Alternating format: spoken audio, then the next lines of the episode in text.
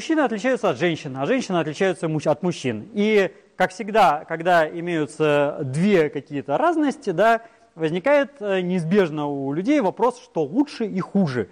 Потому что люди склонны все оценивать оценочно.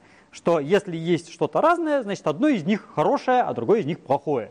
Вот. И начинаются бессмысленные, беспощадные споры о том, кто лучше, мужчина или женщина.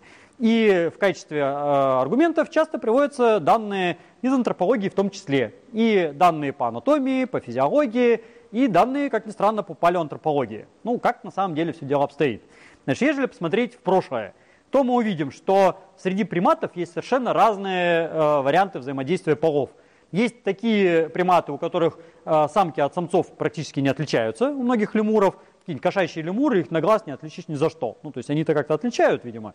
Но человек это на глаз делать не может, и более того, самки кошачьих лемуров, они очень агрессивные, они запросто могут быть доминантами в группе, они могут драться, причем с детенышами на себе, там, да, э, они ведут э, всю группу там, в бой, когда защищают территорию, и все в таком роде. Есть э, прямо диаметральные, когда очень резкий половой диморфизм. У некоторых саки, например, южноамериканских обезьян, там самцы черные, такие прямо смольно-черные, с белым таким лицом, ну, носову чем-то похожим таким пятном, а самки меньше по размеру, и такие серенькие, такое то, что перед солью называется цветом, и вот прям совсем-совсем различаются, как будто это разные виды. И, соответственно, в поведении тоже может быть довольно основательная разница. У павианов, например, да, с очень жесткой иерархией, самцы они на вершине социальной пирамиды, а у самых своя социальная пирамида, но она как бы вся пирамида ниже самцовой. Ну, вот. Но там и самцы сверху донизу как бы построены, и ходят все строем исключительно. А, и даже когда группа строится на марше, ну, со стороны это кажется, что стадо бредет под саванне, а на самом деле там впереди идут молодые самцы, по бокам другие самцы, там э, где-то самец, это самый главный альфа идет, а самки с детенышами в центре. Есть авангард, арьегард, то есть все прям вот по распорядку воинскому уставу у них построено. Ну, хотя со стороны это так особо не выглядит, но если знаете, кто из них кто, все очень четко. Можно так, но человекообразные обезьяны, они сами все тоже внутри себя разные. У горилл, например, э, иерархичная система э, с доминированием самца. То есть такая э, гаремная система, где есть белоспинный самец, он всеми, всех, всеми командует, всех строит. У шимпанзе более свободная система, где э, самки могут легко переходить из группы в группу достаточно, и, кстати, переносят всякие инновации культурные, э, где самцы имеют иерархию, но не очень строгую, и она может меняться. Причем она может меняться э, в связи с достижениями интеллектуальными конкретного самца или самки. И самка тоже может занять довольно высокий ранг, хотя как бы на первых местах она не будет. У гибонов нету никакой вообще иерархии, например. Ну, вот. Если смотреть на наших древних предков, то мы видим, что половой диморфизм, то есть различие самцов и самок, или уже мужчин и женщин, если хочется, у австралопитеков, они были примерно как у современных шимпанзе. Но клыки у них были намного меньше, раза в два, и они были добрее. Вот. Но э, судя по как бы, костям самим, каких-то различий особо в поведении, в питании и так далее самцов и самок не было. А, но было различие в общении между группами, потому что данные по австралопитекам, причем и грацильным, и массивным, показывают, что, опять же, самцы сидели на одном месте, а самки переходили со стороны. Ну вот. Это такая ну, так называемая патрилокальность, когда самцы остаются там, где родился, там пригодился, самки перемещаются. И в этом смысле э, мы совпадаем и с шимпанзе, и с гориллами, то есть при разной социальной структуре вот этот момент совпадает. И более того, он потом был и такой же у неандертальцев, как мы это знаем по Эльсидрону, например, в Испании по ДНК, э, и у современных людей сплошь и рядом то же самое на самом деле. Э, но со временем начиная вот от австралопитеков и дальше, половой диморфизм только уменьшался, причем катастрофическими темпами, так что для первых хомо, хабелисов, рудольфенсисов, там э, часто бывает трудно понять вообще самец это или сам, ну или мужчина, женщина тоже все-таки люди, уже по находкам далеко не очевидно, мужчина это или женщина, уже сама наша неспособность 100% определить пол по черепу говорит о том, что половой диморфизм очень слабый на самом деле. И чем дальше, тем он уменьшался и уменьшался. Что не, различ... не, не отменяет того факта, что, опять же, поведение было разное. Например, э, для людей уже современного вида, сапиенсов, кроманьонцев и сунгиря, э, видно, что мужчины и женщины занимались разными вещами. То есть, э, допустим, у девочки сунгиря при очень небольшом возрасте, там, лет 7 что ли было, или там около того, у нее износ такой, что вот она что-то ковыряла, а там все погребение засыпано бусами с дырочками, то есть вот она женскую работу выполняла. Э, у нее другие украшения, и, кстати, у нее искажение шейных позвонков, она носила тяжести на голове. Как многие женщины и сейчас в разных культурах что-то такое таскают.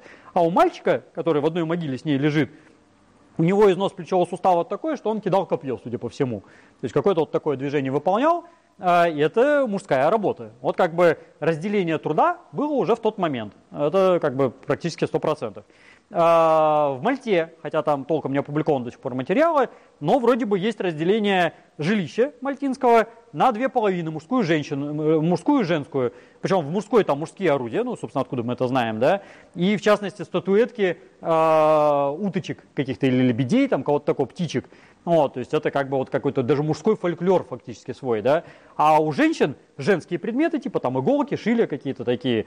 И, допустим, женские статуэтки, это как бы женский фольклор. То есть даже на этом уровне ментальном, вот они в это время, 20 тысяч лет назад, уже э, четко различались, ну, видимо, и задолго до этого на самом деле. А, что касается уже такого современного человека, то, что мы можем наблюдать, э, частый стереотип, что э, мужчина умнее женщины, потому что у него больше и лучше мозги. А, действительно, у мужчин мозги в среднем грамм на 100 больше. Но это следствие не того, что это мужчина – а следствие того, что мужчины просто крупнее в размерах тела. Потому что относительная масса мозга у мужчин и женщин на самом деле одинаковая. Но поскольку мужчины в среднем крупнее, и тут все-таки полудиморфизм у нас есть, хотя и не как у горилл, не в полтора раза, вот, но вот как раз на 100 грамм хватает. А, при этом, а, если размер мозга более-менее значим в эволюционном масштабе, то есть действительно увеличение в три раза от австралопитеков до нас дало нашу культуру по сравнению с австралопитеками, у которых культуры не было. Да? У каких-нибудь пятикантропов килограмм мозга – и искусство у них только начиналось там, в каких-то жалких вариантах, а у нас оно цветет пышным цветом. Но во внутривидовом масштабе такой связи нет. То есть если мы будем смотреть на разных современных людей, то от размера мозга интеллект, какие-то способности почти никак не зависят. То есть понятно, что чуть-чуть как бы зависит, потому что эволюция это есть, и эволюция в сторону увеличения размеров мозга таки идет, ну шла, по крайней мере, до недавнего времени.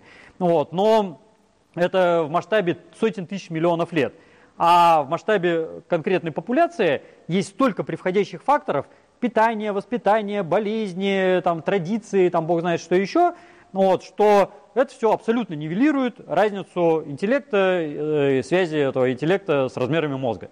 То есть есть куча прецедентов, когда люди с 900 граммами были высокие интеллектуалы, да, а есть такие, где 2 килограмма, он бестолочь, есть 2 килограмма, он гений, есть 900 грамм, он бестолочь. То есть там связи практически никакой не обнаруживается. Это доказывается и возрастными изменениями, то есть у 7-летнего ребенка размер мозга почти как у взрослого человека, там 95%. И за следующие лет там 11 он в размерах тела там чуть не в два раза вырастает, да, а размер мозга то него 5% несчастные там нарастают. А интеллект меняется, ой-ой-ой. Одно дело первоклашка, да, другое дело там взрослый человек.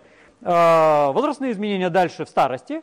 А, у старого человека мозги уменьшаются в размерах. Если человек доживет лет до 100, у него мозги могут уменьшиться и грамм на 100 легко.